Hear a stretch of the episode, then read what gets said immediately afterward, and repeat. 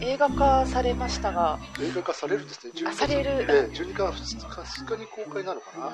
あじゃあちょっとこれに頑張ってこれに間に合うように頑張って編集しました いやすごかったですねこの本は。へえすもう壮絶っていう言葉がもうバッチリ当てはまるような。い。やこれ本当映画にできるの？と思ったようなあーまあ話でしたね、ええ。まあ外世外訳を言うと大学生になったジャイのアニエルの、まあまあ、思い出って語りではあるんですけど、一応23歳で、まあ、たなんかその不慮の妊娠をしてしまったと。そうそうそう。まあそれで、えっと、当時1960年代。だからなんかそのフランスではどうやらあの中絶があの法律で禁止されてるらしくて、うんうん。でなんて言うんでしょう、まあ、そういう状況に追い込まれたんですよ。はい。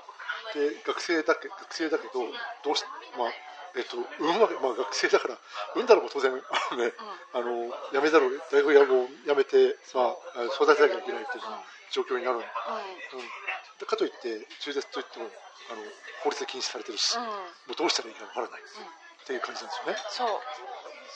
だからねそのあたりのね、えっと、状況が僕もうなんかあの厳しかったですね、中にはね産み育てながら学業を終える人もいるんでしょうけど、まあ、法律で禁止されてるからね。そうね。ただねアニー・エルノーは中絶一択。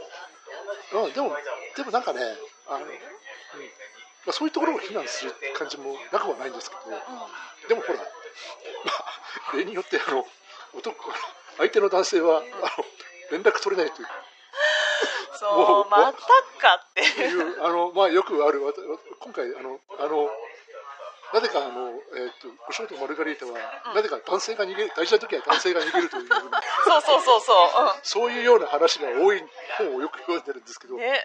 まあ、例によってあのこの、えっと、アニエルノさんは、まあまあ、語ってる語り手のアニエルノさんは、まあ、妊娠したけど、まあ、まあ結局、まあ、アニエルノさんにとっては遊びなわけじゃないですか、はい。でちょっと楽しんではっていう感じの部分があったんだけど、そしだけどその相手の男性と、まあ、まさか結婚して子子供を育てるなんてことは夢にも思って全然考えてもないわけだし、考慮してない状況だし、ましてや、えっと妊娠したところでどうこうっていうようなことできるわけでもないし。そう。そう、うん。だからなんかそのそういう状況に置かれた時の、あなんかその孤独感をすごく感じましたね、見ててちょっと孤独その孤独感をすごく切なく思って読んでました、うん。えーなんだろうこう相談する相手もいないとか、そう。そう。そしてなんかこう妊娠してますよって言ったお医者さんも、さあどうしましょう？って言ってもあの答えられないわけじゃないですか、うん、そう。あのどどうします？の選択権をええお医者さんも与えられないんですよね。で下手に与えるとうん。違法になっちゃうから。そう。それがびそれも辛いところだよね、うん。なんかね、ええそう。お医者さんにととってもまあ自分のそういう地位を守るためにはえー、ともうあのとりあえずどうします？みたいなことはでなんかこう応援します？みたいなことは言えないわけで、ううん。まあ、そういうことが漏れたら、ん。うん。まあ、でも意外とあそそういうもんなんだったらちょっと当時のそのフランスではこんな感じだったんだっていうのをちょっと思ってちょっとびっくりしましたけどね、うんうんなんかそういうふうにあこんなふうにやっていくんだでいろんなところで相談するわけじゃないですか、うん。なんかちょっとヤクザっぽい人とか、うんうん。うん。うんでもなんかなかなかそういう拉致が開かない。で、えーそこ結局、なんかそういう、その辺の、なんていうの、こう、妊娠の進行と、その、えっ、と、なんていうの、その、問題解決の手法が見つからないところの、なんかこういうあの緊張感が、なんかすごく、サスペンスチックに描か描かれててっていうか、本人はそういう意図じゃないんですけど、うんうんうん。サスペンスチックに思えてて、なんかすごく緊張感と読んでましたね。確かに、あのねえリミットは近づいてくる。刻々とリミットが近づいてくる中で、うん。どうにかして、うん。あの解消しなくてはいけない、うん。うん。えーその中絶に向かって、えどうどうにか問題を解決しなくてはいけないという焦りもあったり、そう。だってまあししょうがないですもんね。育て育てられるわけでもないし、うん。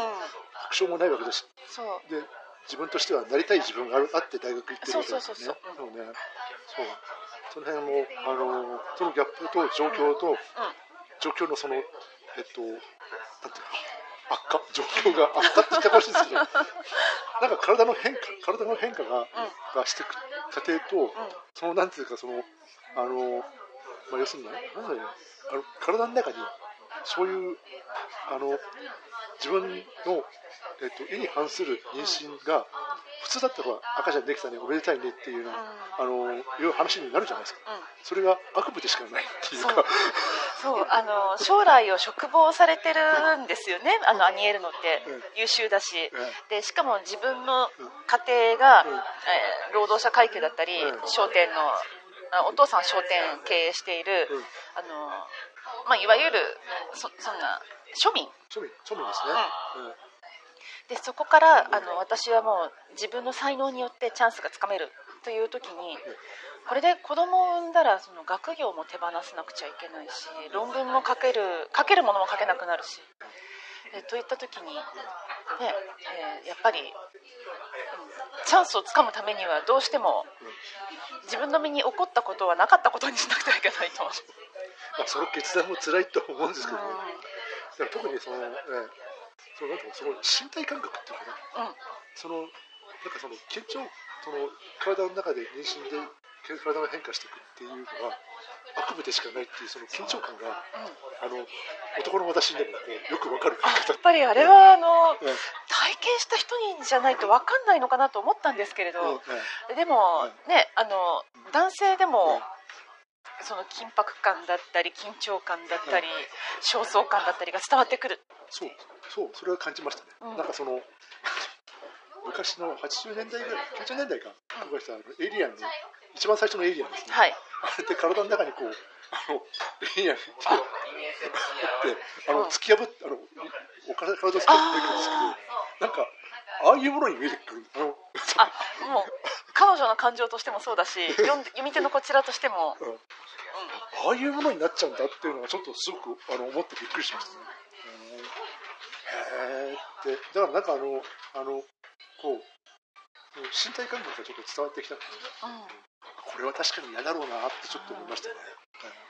そう。なんかあのぶっちゃけてるけれど、うん、それが下世話な感じじゃなくて、うん、すごく冷静に今回もやっぱり冷静に書かれているし客観的だから、まあ、でもちょっと多少ちょっとね筆は走ってる感じはしましたけど、あのあのシンプルな情熱とか嫉妬とは違って、うん、ちょっと筆は走ってる感じがちょっとしたんだけど、うん、まあでも基本的にはハードボイルドなタッチですよね。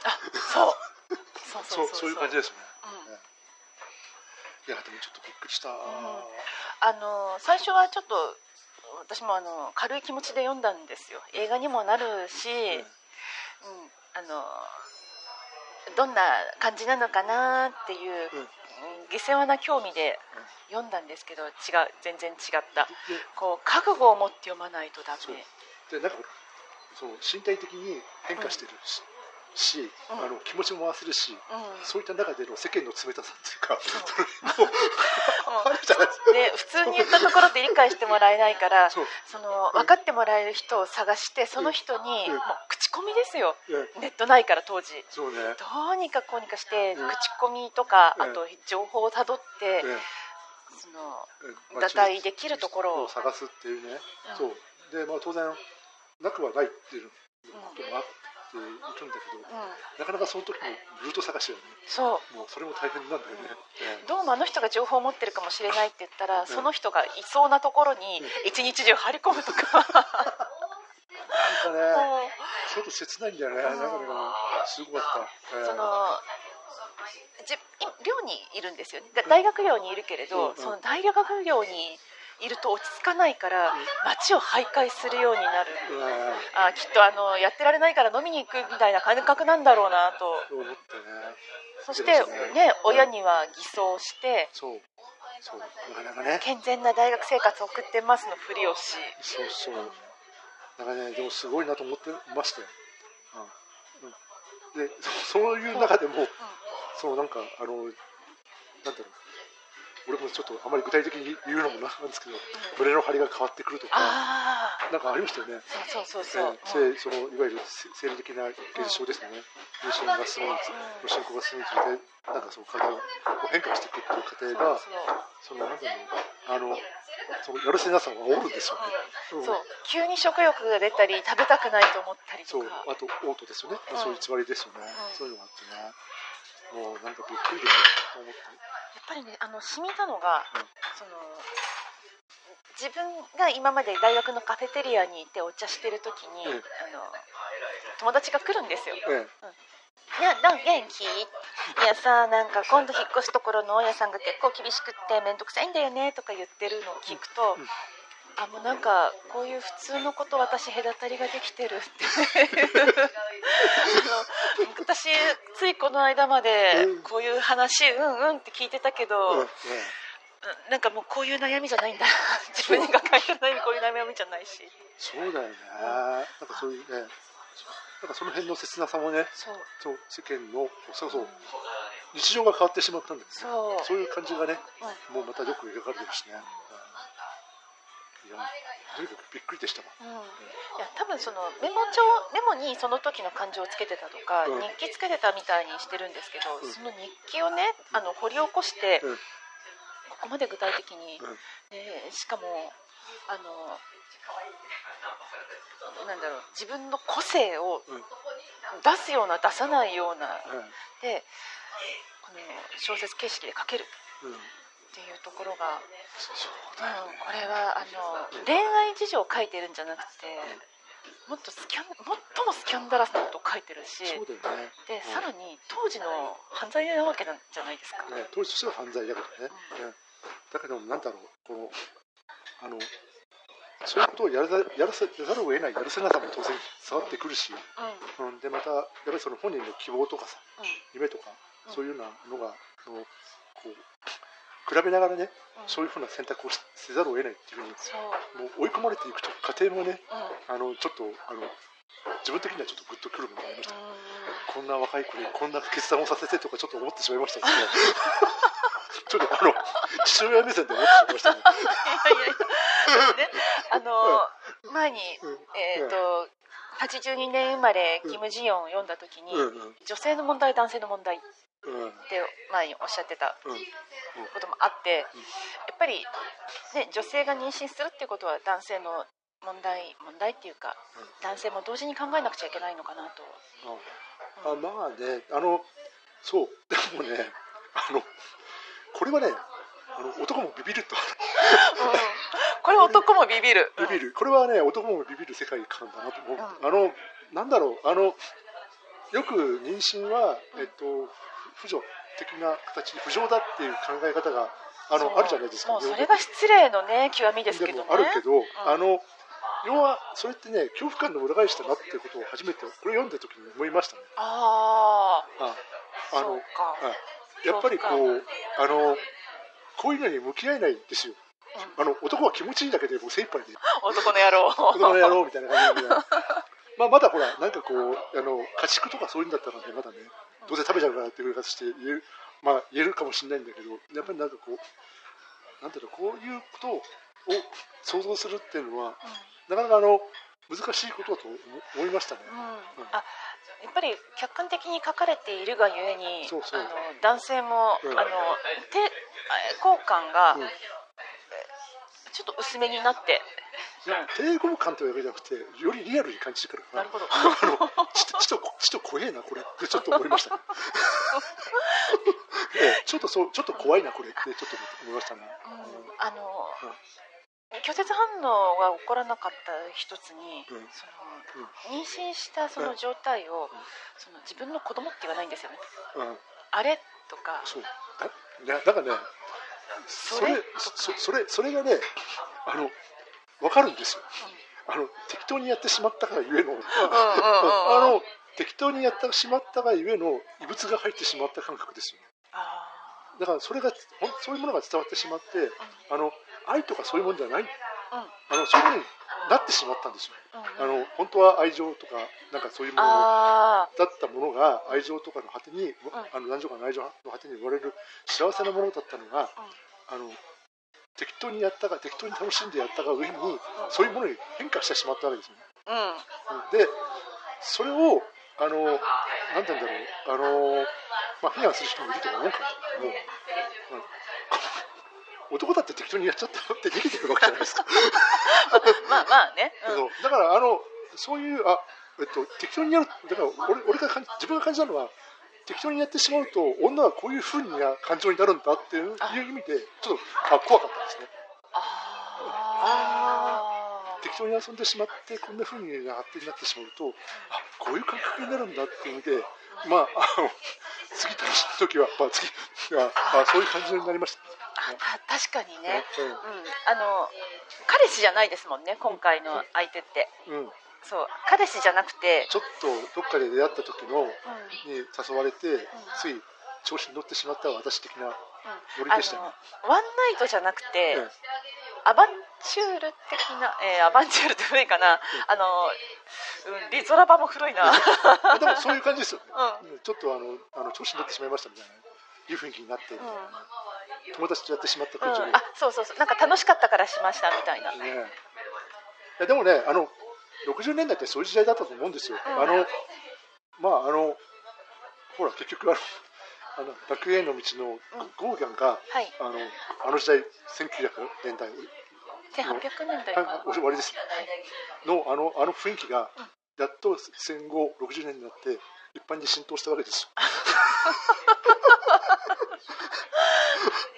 一般にちょっと浸透してきた感じですよね、ねもうやっぱり楽しんじゃいましょうよ人生みたいなね、ノリがね、あったと思って、うん、それはあったら楽しんだらいいじゃないかのそうノリがあったと思うんだよね、だけどちょっとそこでちょっと、手違いがあったとそうアニエルノもすっと差し込ん。でいたのが、その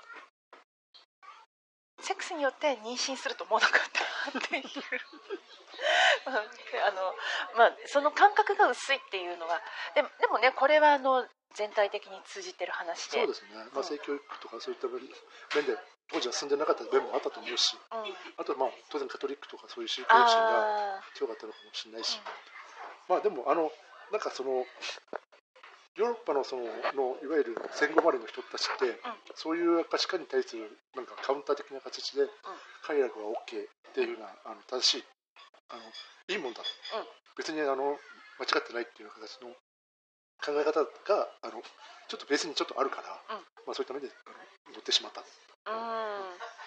えっと、ヒッピー文化とかアメリカでありあった時代ですかね。まあ、なんか当時はね、多分60年代は60年代あエルビス・プレスリーかの時。あれでもこれは多分ちょうど63年60はい63年ちょうどあれですよ。あのビートルズがデビューするあたりですよ。おお、うん、だからねだからこれからこうえヒッピーとかそういうのが盛り上がると時ですよね。時ですよね。なるほど。なるほどね。そう。うん、まあねあの快楽には大小がついてきたっていうのがその女性の側に発生したっていう。そうでなんだろうそこのただそのなんて言ったらいいですね女性の側の視点は結局はあの傷つく血を流すわけじゃないですか。そう。中絶っていう。そうですね。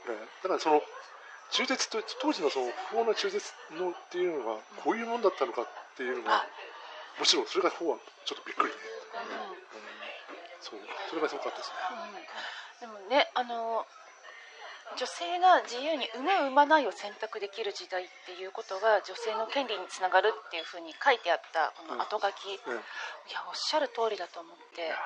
ね、あの今アメリカでも中絶法案とか、うん、あとえポーランドでしたっけ？ポーランドかハンガリーかな？あの、中絶禁止？ポーランドか。分かんないけどちょっとその辺はちょっといろいろありました、ね、完全に禁止になっちゃったっていう。あなんかありましたね、うん、ね、うん、あの同じき、ね、あの男性と女性しかいない、同じまあ、LGBT の人も含めて男性と女性しかいないこの世であの自由その意思を反映できないっていうのは、それはやっぱり傲慢な法律なんじゃないかなと思うんですよね。いやまあいろいろその宗教とかいろいろ結びついてるし、うん、あの家庭観とか、うん、女性観まあ古臭い女性観かもしれないけど あのそういうものもちょっとあるから、まあ、あの女性に対してそういう権利なんて与えたくないっていうのはまあ要するに女性蔑視ですよね、うん、そういう考え方も当然あるからまあいろいろだと思う。んだけどね、ただちょっとあのやっぱりねなんかあのほらいろいろこう男は逃げる小説を読ん。でこれに関してはアニエルノは傷ついてる分体を傷つけてるそう、うん、分、血を流してる分かわいそうだなとちょっと思いましたですねそうそうそうそうそうそう、うん。それはちょっと思ったかうん。あのまあだ男性側としても学生でいきなり、うんあのカミングアウトされた時に、ビビるじゃないですか。なそれはビビりますね俺も俺もそんな学生の時にそ彼女からそんなふうに告白されたらどうしようみたいな思っちゃいますからね。ね。に逃げちゃう。にまあ逃げね逃げたいとは思うと思う。穏便に済ましたいとかあなんかよくああったじゃないですか。あのなんか北の国からっていうドラマあったでしょ。はい。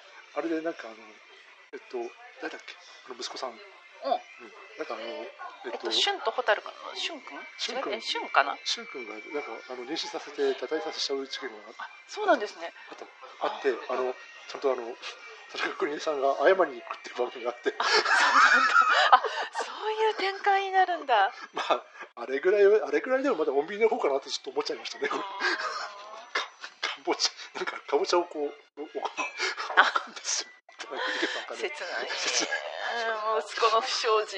なんか心を込めて作ったかぼちゃを置きますからごご勘弁を。これがあなたこれがあなたの成果っていうふうに菅原文太が言うんですよ。いや切れますよね。私側の相手側の父親だったらあのあでも結局なんかそれでなんかあのあの、えっと、虎の子の畑を売って畑だからなんだ土地を売ってお金を作るのかな、あそうなんですね。ね、あの国枝さんがね、うんそういう場面がありましたですね、ねまあ、あの出産に関することはみんな女性はねあの命がけって言うし。あでもねなんかそうそういった面でもあれ？でもどうなんだろう？まあもしかしたら日本の方がまだ少しおおらかだったのかもしれないですね、そういった意味で出産にか出産や中産わかんない。けど、でもただなんかこのあの中絶の方法？うん。手法についてはちょっと私もびっくり。あ私も、あの確かにうん。違法だから、うん。あの成功法でできないっていう、うん、うん、それによってこんなに苦しむことになるんだっていうのはそうちょっとねびっくりあ特にショックでした。よあのえ100 187ページだっ179かけな179ページ以降はあの私こう悲鳴上げながら読んでました。あひょひょえーっていう声を上げながら読んでましたですね。ーね。そう。そうそうそう。179ページからえ えすごいシーンが始まるんですが。まあいろんな場面があるんですけどそれ以降その場面が特にこうあのぐさっと突きかかってあのなんだっけな。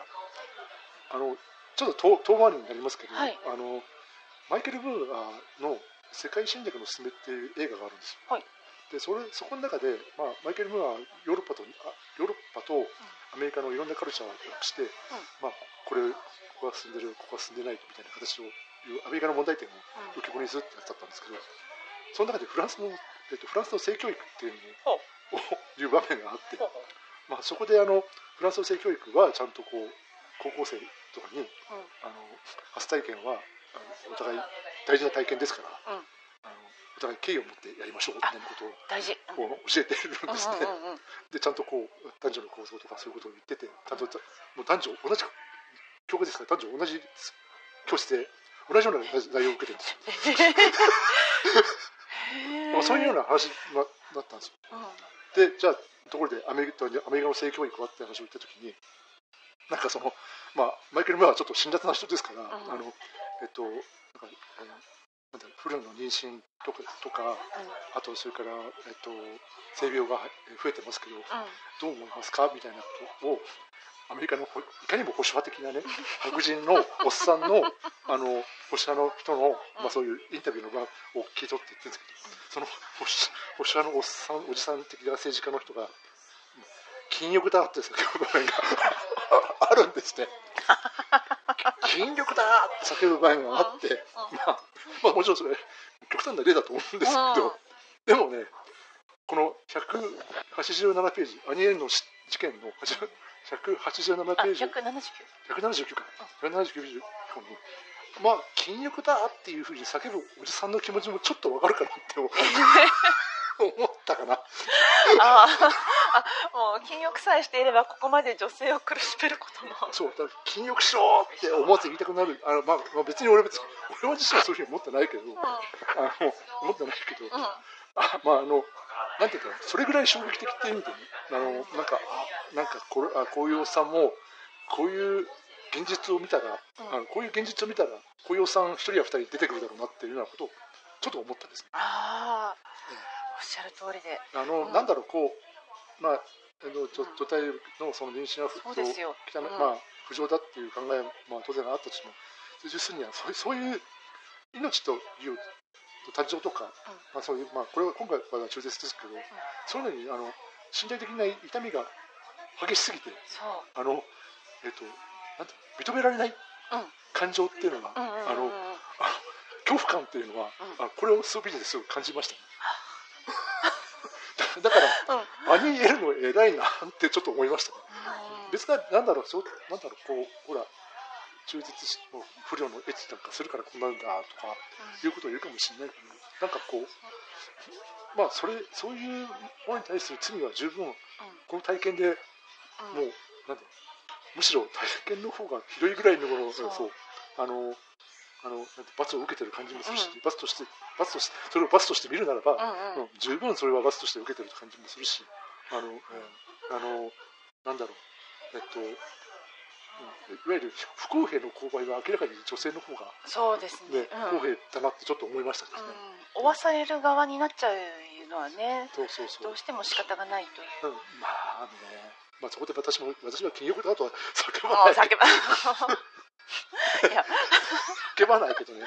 ちゃんと気がす、まあ、ちゃんと気軽にもうちょっと安全にあの、ね、えっと中絶できるところはいいんじゃないですかとねちょっと思って敬意を持てばね、うん。うん、敬意と配慮を持てば、そっちの方に配慮すべきだなとちょっと思いましたけどね現実としてあるんだから、ね普通に変な話、男性配慮しようと思えばしできるのではのではってその男性の方が割と冷静だったりするわあれ？そんなことないか。なんだろうね。でも人によるんじゃないですか、あそっか。ええ。あのもうあああそっかそっか、の、え。うん。えええもうなんかもう、え調子の出る方はね大丈夫みたいな感じで、ね、やっちゃう。大丈夫大丈夫ってうん。いう感じの人がいるからね。わかんないけどまあでもそっか。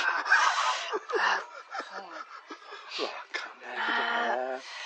まあ、ただちょっとまああの自分の場合はあの自分の祖祖母があの親父を産んであの1週間で亡くなったので、あのまあちょっと妊娠とかそういうものは出産っていうのはリスクがあるっていうのはちょっとちょっとちっちゃい時から、まあ、あの思っていたのでね、まあちょっとそういう考えになったのかもしれないですけど、うん。ねやっぱりね、ええ。あの産後の日立ちで、うん。うん。まあちょっとうちの まああのまあ別にあのその最近じゃなくてすごいあの昭昭和昭和のあの昭和一桁の時代の話ですから、うん。それにしてもねやっぱりええ。あのええ。あのまあそれでねあの体を悪くする人もいるでしょうし、まあね。でもちょっとねでもちょっとこの事件に関してはそのあの私のあのあ会ったことないおばあちゃんの家が浮かびながら読んでました。し、ね、不思議な感じですね。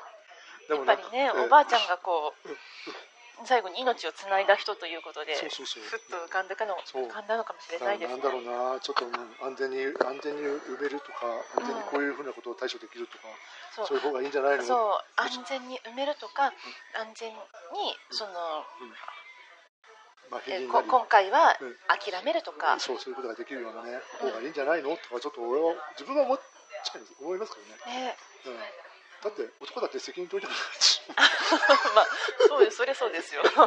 責任お前取れるのかって世界ですよね、うん。あ仮に私が男だったとしてもうん。うん無理だ。な無理無理あの学生時代で。もう学生時代。れたらちょっと無理だな。二十歳そこそこでねみたいな感じですもんね、うん、どうなんだろうって思っちゃいますね、そういうのありますよね。でもねアニエルノはその後あのちゃんと別で結婚結婚したのかな？あの男の子を産んでるんですもんね。ええ二人一人じゃないですよ確か。に、うんそういう感じでしたね母親にもなってちゃんと愛情も注いでるわけで、ええ。いやすうん、とにかく本当にこの、ね、なんていうんだこういう人がノーベル文学賞を取るのかっていうのという驚きもあったし、ね。ええ。あの我々が今まで読んでいたシンプルな情熱やあの嫉妬とはまた別の視点でね、あのすごい壮絶な体験を客観的に書き表してくれたっていう意味ではえあの、うん、知っておいてよかった。えアニエルノという人がこれでまた知れたわけで、ええそうですね、うん。まあね、見方も変わって、まあ、もちろんあのノーベル賞文学はこれだけじゃないと思うんですよ、うん。だからつい最近の作品とかもうん。できれば読んでみたいし、あそうですね。まあちょっとそういった面では、まあ、これで、まあこの映まあ、映画をきっかけにこの本はノーベル文学賞じゃをじゃなくて多分映画がされるから、もう一回再販されたと思うんですけどああそうそうそう企画的にはね、ででまあでもこれをきっかけになんか再評価されて他の作品もあのちょっと訳されていくと来るといいなとうん。ちょっと思いましたですね、そしてねあのびっくりしたのが普通書かないこと書いてるのが、はい。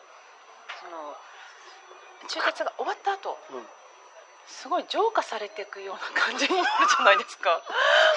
そうですね。そうやれやれって感じなんですよね、やれやれ終いわったやなんかもうこれでであの終わった後に、うん。あの友達と、うん。いやもう大変だったねよっていうような冗談交えて話してみたり、えーであのだんだん終わったことによって、うん。自分がすごく楽になってったっていう記述があるあたり、えこれちょっと書けないですよ。あすごいですよね、うん。うん、なんかこうこうなんて言ったらいいんだろう。あの解放感なんですよね。そう。そう。あの罪の意識というのはね、なんか自分が浄化されましたじゃないけど。なんかか軽い軽い、軽い感じですよね、うん、解放感がそう。解放されていった感じ。うん。うんだって普通はもう罪悪感に苛まれてみたいな、うん。ところになるんでしょうけどそうじゃなくて、ね、でも多分それがそれが彼女の狙いではないかと思うのよねそうあのこれかける覚悟は、ねねもうそこいらの作家にはできない、うん。いやでも強い人だと思いますよ、うん。うん。全然強い、もうそんじゃそこらの作家は、うん。あのどっかに連便を混ぜるのに、ね何一つ自己連便ない。そう。なんかそうまあでもねなんだろう。解放感ぐらい味わってもいいかなとちょっと思いました。ねああのそうね。こんな壮絶な体験してね。こうああのそう壮絶さを見るとまあそれぐらいの解放感はいいかなとちょっと思ったりもしましたですね、そして、ね、もう一つそのびっくりしたのが、フランスの階級社会。えーえ。であの手術をその堕胎最後にその堕胎手術の、うん。えっと、事後処理をするために、あの病院へ行くと、えその時に、えー病院のうん。そのを担当したインターンさんが「うんなんなんだよこんなの押し付けてきやがって」みたいな言い方をすると。えうん。うん、だけど自分があの大学の学大学院の学生って分かったらえあちょっとあの上流階級の人にこんな部別的な発言しちゃって。であの思ってすごい気まずい思いをしたっていうインターンがいたあのえなんだろう低階層と思われてる人と上流階層と思われてる人に対するうん。差別がすごいんだなとえあー。そうそれも意外でしたね。ね、でそれをフランスを知ってる人に聞いたんですよ、うん。えなんかこんなこと書いてあったんですけど今でもそんな感じですかって言ったらもうバリバリそうだよ。特に移民とかに対してのひあの差別とかすごいっていうし。ね。なんかフランスって階層社会だようん。まあそれはいろいろなんかボレ聞きますけどね、えー。なかなか、おえーボレ聞くけどそういうもんなのかなってちょっとね。なかなかそ外から分かんない部分じゃないですか、日本ってないじゃないですか。えーあの大学院生だろうと、うんあの中卒だろうと高校、えー高卒だろうと、病院に担がれてきた人は等しく同じ命だと、いう。感じになりますよね、うまあそうですね、うん、やっぱなんか違うんですか？ななんかねその辺あのまあ、日本は全員なんていうの階階層とは言っても、まあ日本は階層があったと、まあ、例えば 何々家とかそういうふうなうん家系とかがあったとしても、なんかそのん、ブランドね。ブランドとしてもあったあるけど 血統ってのはあるけどうん。なんだろうそんなにあのあの外から見て違いがあるってわけでもないじゃないですか、ない、うん。あの昔から人等しく貧しかったりとかしてうん。武家社会はどっちかというとあのまず武家や公家って貧しかった貧しかった感じが。あ意外とねそうなんですよね。意外とねあったりとかするから、ん。なんかね、まあ、そういうところでちょっと違うのかもしれないですけどうん、ね本、当あのフランスに住むとしたら、うんまあ、住むとしたらというよりもやっぱりヨーロッパと日本って全く違う文化なんだなっていうのは、うん。そこはあの強烈なで今から60年ぐらい前うん。でそこがまだ治ってないっていうから、うん。うん。やっぱり違う人だっって思って、そこねあの分かった上で解消していかないといけないんだろうな。とうん、それはなんかあのでもなんか、ね、大学とかそういうのは、うん。あのえっとなんていうか最近最近になって所得によって学費が違うとか、あそういうふうな制度ができたという話は聞いてますけどね。うん。だからまあなかなかいろいろ難しいんでしょうね、うん。習慣もあるから。でもちゃんとこうやってなんて言うんでしょう。まああのまあ切り開いてねこういう庶民での人が大学に進んでとか文学研究してっていうふうな形でまあ恋も楽しみこんなしくじりもしじ こんなしくじりもしじつつなんかただ単に俺俺アニエルさんに関してはたくましいなという本当に。にそれ辺に関しては思いましたね。うんえー。え本当あのこの人がこの人の小説があってよかったなって思う場面たくさんあ勇気勇ります気勇気。これはねこれを書く勇気っていうのはすごいなと思いました。ね。本当勇気。勇気。勇気と覚悟と決断と、あすごいなと思っちゃった、えーなんかこう、えあれですよ。本当にこうあのどんなどんななんだろうスプラッターものより書こうかって感じあ確かにね。どんな、えーなんだろうあの昔見たデビッド・リンチの、えーとはい。エレザエレザーヘッドっていうのがあるんですけど、はい。あそこに出てくる、えっと気持ち悪いえっと巨獣のようなものがあのがあって、はい。そういう映像とかそういうのが全部出てきました今まで見たきあのこ怖いもの気持ち悪いものの映像がいっぱい出てきました私はあのハードボイルドなうんうん。小説をまざまざと思い浮かべました、あでもかっこいい。ななんだろうね、もうそのなんだろう、えー例えばえーなんだっけダシール・ハーメットとか、うん。うんえーフィリップ・マーローとかああいうのじゃなくってああももっと、うん。あのバイオレンスな感じの。わかりますあああいうあの何？スコッチとあの葉巻くやらせる方じゃなくて、ちょっとね違うニュアンスの強さですよね。なんかこれあこの人強いなと思いました、ね。本当に。えええね。私はもう一回あのなんだろう。アニー・エルノーの、うん。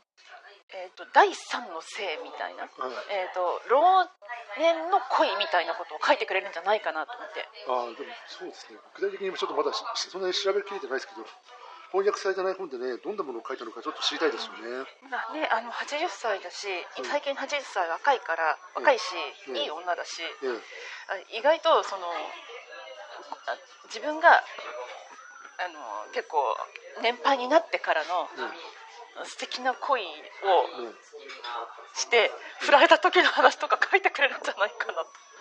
なんかですねあの若い頃のようにはいかないわって。これこのねちょっとカバーの、えっと著者紹介になんか最近本出してはい。19 2022年にも本出してるし、お今年？ええ。だから2019年にも国際ブッカー賞候補にも最終候補にもなった本を出してるらしいえしすごいすごいだからまああのむしろ最近の本読みたいですね。そうですよね、ちょっとこれ読みたいなとか思っちゃうんですねうん。どんな本書いてるのかちょっと気になりますね、ええ。いやーでもいろいろびっくりしました。はい。本当あの、別のダークサイドを見た気持ちで、そうね、うん、あのある種の別のたくましさもいましたね、うん。ええちょっとあのこういうこういう女の人もいるんだってちょっと思いましたですね、うん。うん。まああのいろいろ、えー、とノーベル文学賞機会にでもちょっとみんなあのいろいろあの感想文集あのあのブックメーカーとか見ると、みんな一緒にびびっくりしてますね ですね。次回は。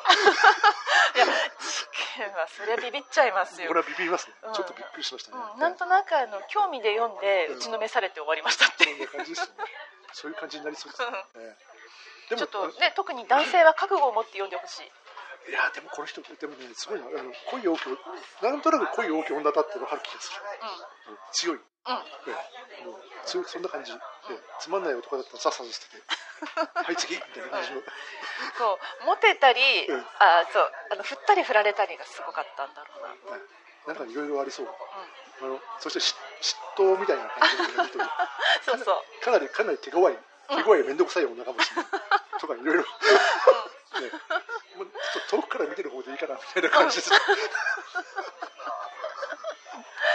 私のような人間はちょっと遠くから見てね、えあでもすごいいい女ですよ。ああかもすですね。ごいいい女だけど、うん。あの、うん。やや面倒くさいことが ことを考えているっていう、あのね、俺はさっきマグリット・デュレス出られたじゃないですか、はい。実はあの、まあ、ちょっと余余談ですけど、マグリット・デュレスは映画何本か見てて、本も読んでるんですけど、はい。そう、どっちが面倒くさいかなって今ちょっと思っちゃいました。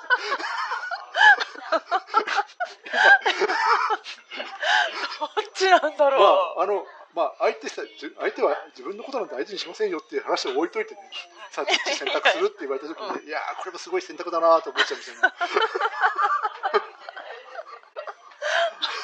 もう冷静に分析されるか。私私のことを見てちょうだいで迫ってくるか。なんかこういやあのなんだろうね。なんかあのアニえっとエンディアソングって映画があるんですよ。レット・レースに、はい。であまあアートっぽい映画なんですけど、うん。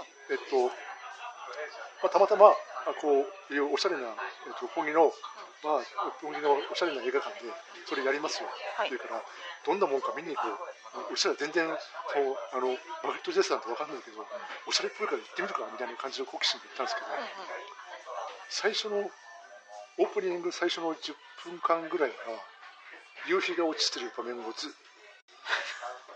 と沈むまで撮ってるんですよ。へえでその間あもちろんモノローグが続くんですけど、はい。ちょっと素敵なモノローグが続くんですけど多分あの瞬間にちょっとあ間違ったところに来てしまった ただね映像はすごく綺麗。あの、うん YouTube とかにやると多分場面集があると思うんですけど、はい。一番すごいのはそのあのテーマ的に言うとこうあのえっと領事館の夫人であのもちろん外交官夫人だから、はい。ちゃんとした旦那さんがいるんだけど、若い美青年たちともう遊びまくってるって設定なんです。よでそのあのベトナムのこう植民地の洒落た雰囲気の領事館の廊下を、もうそれこそこうなんていうの8頭身とかじゃないです。か10頭身ぐらいの男性たちをこう、えっと、こう後ろにこう控えて歩きながらこう向かっていく廊下の女なんですよ。かっこいい。かっこいい。ああれはちょっとね見とれましたですね。すげえって。ただでも全全然それを延々と撮ってるこう固定カメラでずっとこっち向かってるのを撮おってるただそれだけでぼーっと見とれてるんですけど、あなんかあのそういう美意識はすごいなと思って見てましたけど、ただなんかあの見終わった後にもうえらく疲れたのを覚えてどうなんだろうな。えだから、ね。あなんか、うん。だからえっと、不意ながらもう一回もう一回ちょっとあの構えて見てみたい映画の一本ではあるんだけど、はい。映画館とかそういうところでちょっとじっくり構えて見てみたいなって思ってる一本ではあったんだけどあれはすあれはすごかったなあって言ってていう思いで、あのマガリット・ジャスはあの一目置いてるんですけあど、そうなんですね。ええ。だけどでもなんかファンが多いみたいでへえだから日本を舞台にしたあの、うん広島と広島我が愛とかそういうようなはい。やつもちょっとタイトルタイトル言いかけんであのそういう本そういう映画もあるし、本も確か書いてるんだね。だから80年代文になってるし。でどちらかというとあのロマンティックな感じだから、あの好きな人は好きだと思う。ただこっちはどっちかというとハードボイルドそうですね、ええ。うんあの感情をは感情の嵐でありながら、ええ。場合によって感情を一切廃止して。情念の嵐やりながら、うん。こうこうなんだろう。観察観あ察をそう。虫の虫の観観察、察でこう標本として置いてるみたいな感じで置いてるんですよね。なんかちょっとその辺の違いがあるんだけど、あーでもなんかこうあの強さの面ではなんかあのアニエレノさんすごいかもしれないですね、うん。ちょっとフランスの女強えなと思いながらねフランスのちょあの文学文学派の女性とお付き合いするときは強えな多少のあのええ。覚悟を持たないと。多分あのマグリット・ジェイさんも亡くなってるんですけど確かね亡くなる時に80代ではい。70代80代ぐらいでなんか20代の恋人がいたらしいんですよ、あかっこいい。でまあ、だからすごい。すごいらしいんですよ、まあ見とった人がいるわけですよ、そういうふうなあの、まあ、人がいるんで、なんかそういう、それでもすごいなったじゃないですうんうんか、うんうん。だから、あの多分アニエルさんも今80いくつですけど、多分恋人いるんだろうなと思いましたですね、あーそういう下世話、まあ、そういう下世話な評価も。いやーだっていておかしくないもん。いておかしくないですよ、う負けてたまるかですよ、んね。何を言ってるんですか。もう日本の女子も頑張らないと。もう60になって20代の女性とかねあ20代の男性とかいてる。いる人とか。まあちょっと想像つかないですけどね、まあ、ちょっと自分、うん、分かんないけど、ね、でもまあなんかそういう感じってあるのかもしれないな。と思って。まあ、でもすごいまあ、仮に半分だとして80代のアニエールのに、うん。えーと、80代とか80歳のアニエルのに40歳の恋人がいても変じゃないし50歳の恋人がいても全然変じゃないし、うん、そうだよね、うん、なんとも言えない、うん、いやいても全然おかしくない。わかりました。そういう方じゃあ南蔵さんもぜひ。ねえもう80歳になった時に20代の恋人デュラスタ にねあのジャニーズみたいなイケメン君に「マイハニー」とか言われたいわっていう。あまあでもなんかやっぱり向こうの人は強いなってそうですね、強いと思いましたね、うん、あこれぐらいの強さがあれば、ね、私もちょっといろいろ見習いたいなというふうに思っちゃったし。あの、ね、文学は奥が深い。いやいやでもねいいろんな意味であの面白かったです。アニエルね、うん、よくぞ推薦してくださいました。ね、あのノーベル文学賞の選考委員会の皆さんありがとう。ありがとう。そして来年もよろしくね。いやすごい来年もいい人たちまたピックアップしてね。そうですね。ちょっとね。いやでもなかなかあの短いながらあの、うん、そうです。中身の濃いそう。なんでしょうなんでしょうある意味独占の強い刺激が強い 養分が入ってる、あの本でしたね。本当あのボコボコになるのを覚悟しながら読むやつです。ちょっと胸焼け気味な感じにしました。うん、じゃあまあ、こまあ、こんなところで今日、はい、はい、ありがとうございました。ありがとうございました。そして次回。次回はあれですか、鼓膜膜下はい。いや、私も今読んでますよ。私も今読んでます。いや、いいですね、鼓膜膜下文章めちゃくちゃいい。そうですね。うん、今何？今ロード？ロードロード読みました。今読んでる最中でまだまだ最初なんですけど、そうですか、うん、あのちょっとキリスト教に通じるところがあるのかなとそれ思ったり。あ,、え。あの人めっちゃそういう感じの人みたいですね。そうなんだ、えあのちょっとそういったところもちょっといろいろ気づきがあったので、うん、今度そういう話もしたいなぜひぜひ。お願いします。うん、もうねロードはね、表紙を今までブックカバーをかけながら読んでたやつを、表紙を堂々と出して、うん、もう電車に乗りながらもう見てください私ロード読んでますよって。いう分かる人いるのかな、まあ、私は大好きですけどね、うん。はい、一応翻訳されてるやつは全部読んだのかな？あすごい、はい、一作の一作ないような気がするけど、残ってるとあと一作ぐらいだと思うんですけどね、いや本当にいや一時期ハマったんで、うん、あのここで取り上げられるのちょっと嬉しいですね。い。やこちらこそ、ね、ありがとうございます。じゃあちょっとねロードに関してはね、はい、デスカトリカもちょっとデスカトリコもちょっと混ぜてちょっと世紀末つながりで。まあまあダークノワール小説ってことでね、あともう一つなんでしょうあとは人人暴力の国ですね。はい、それは読んだんですこれはそれはこれからそして映画も再現しようかなと思って楽しみにしてますわかりましたじゃあちょっと今度はアメリカ文学ということで、はい、ぜひアメリカでということで、はい、あれ初めて？アメリカ文学はああのこのポッドキャストではあそうかもしれない我々、うん、コショウとマルガリータ初めてアメリカ文学かもしれないですね、わ、かりました。ちょっと意外でした。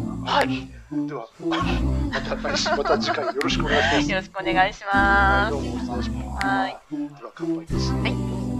拜拜。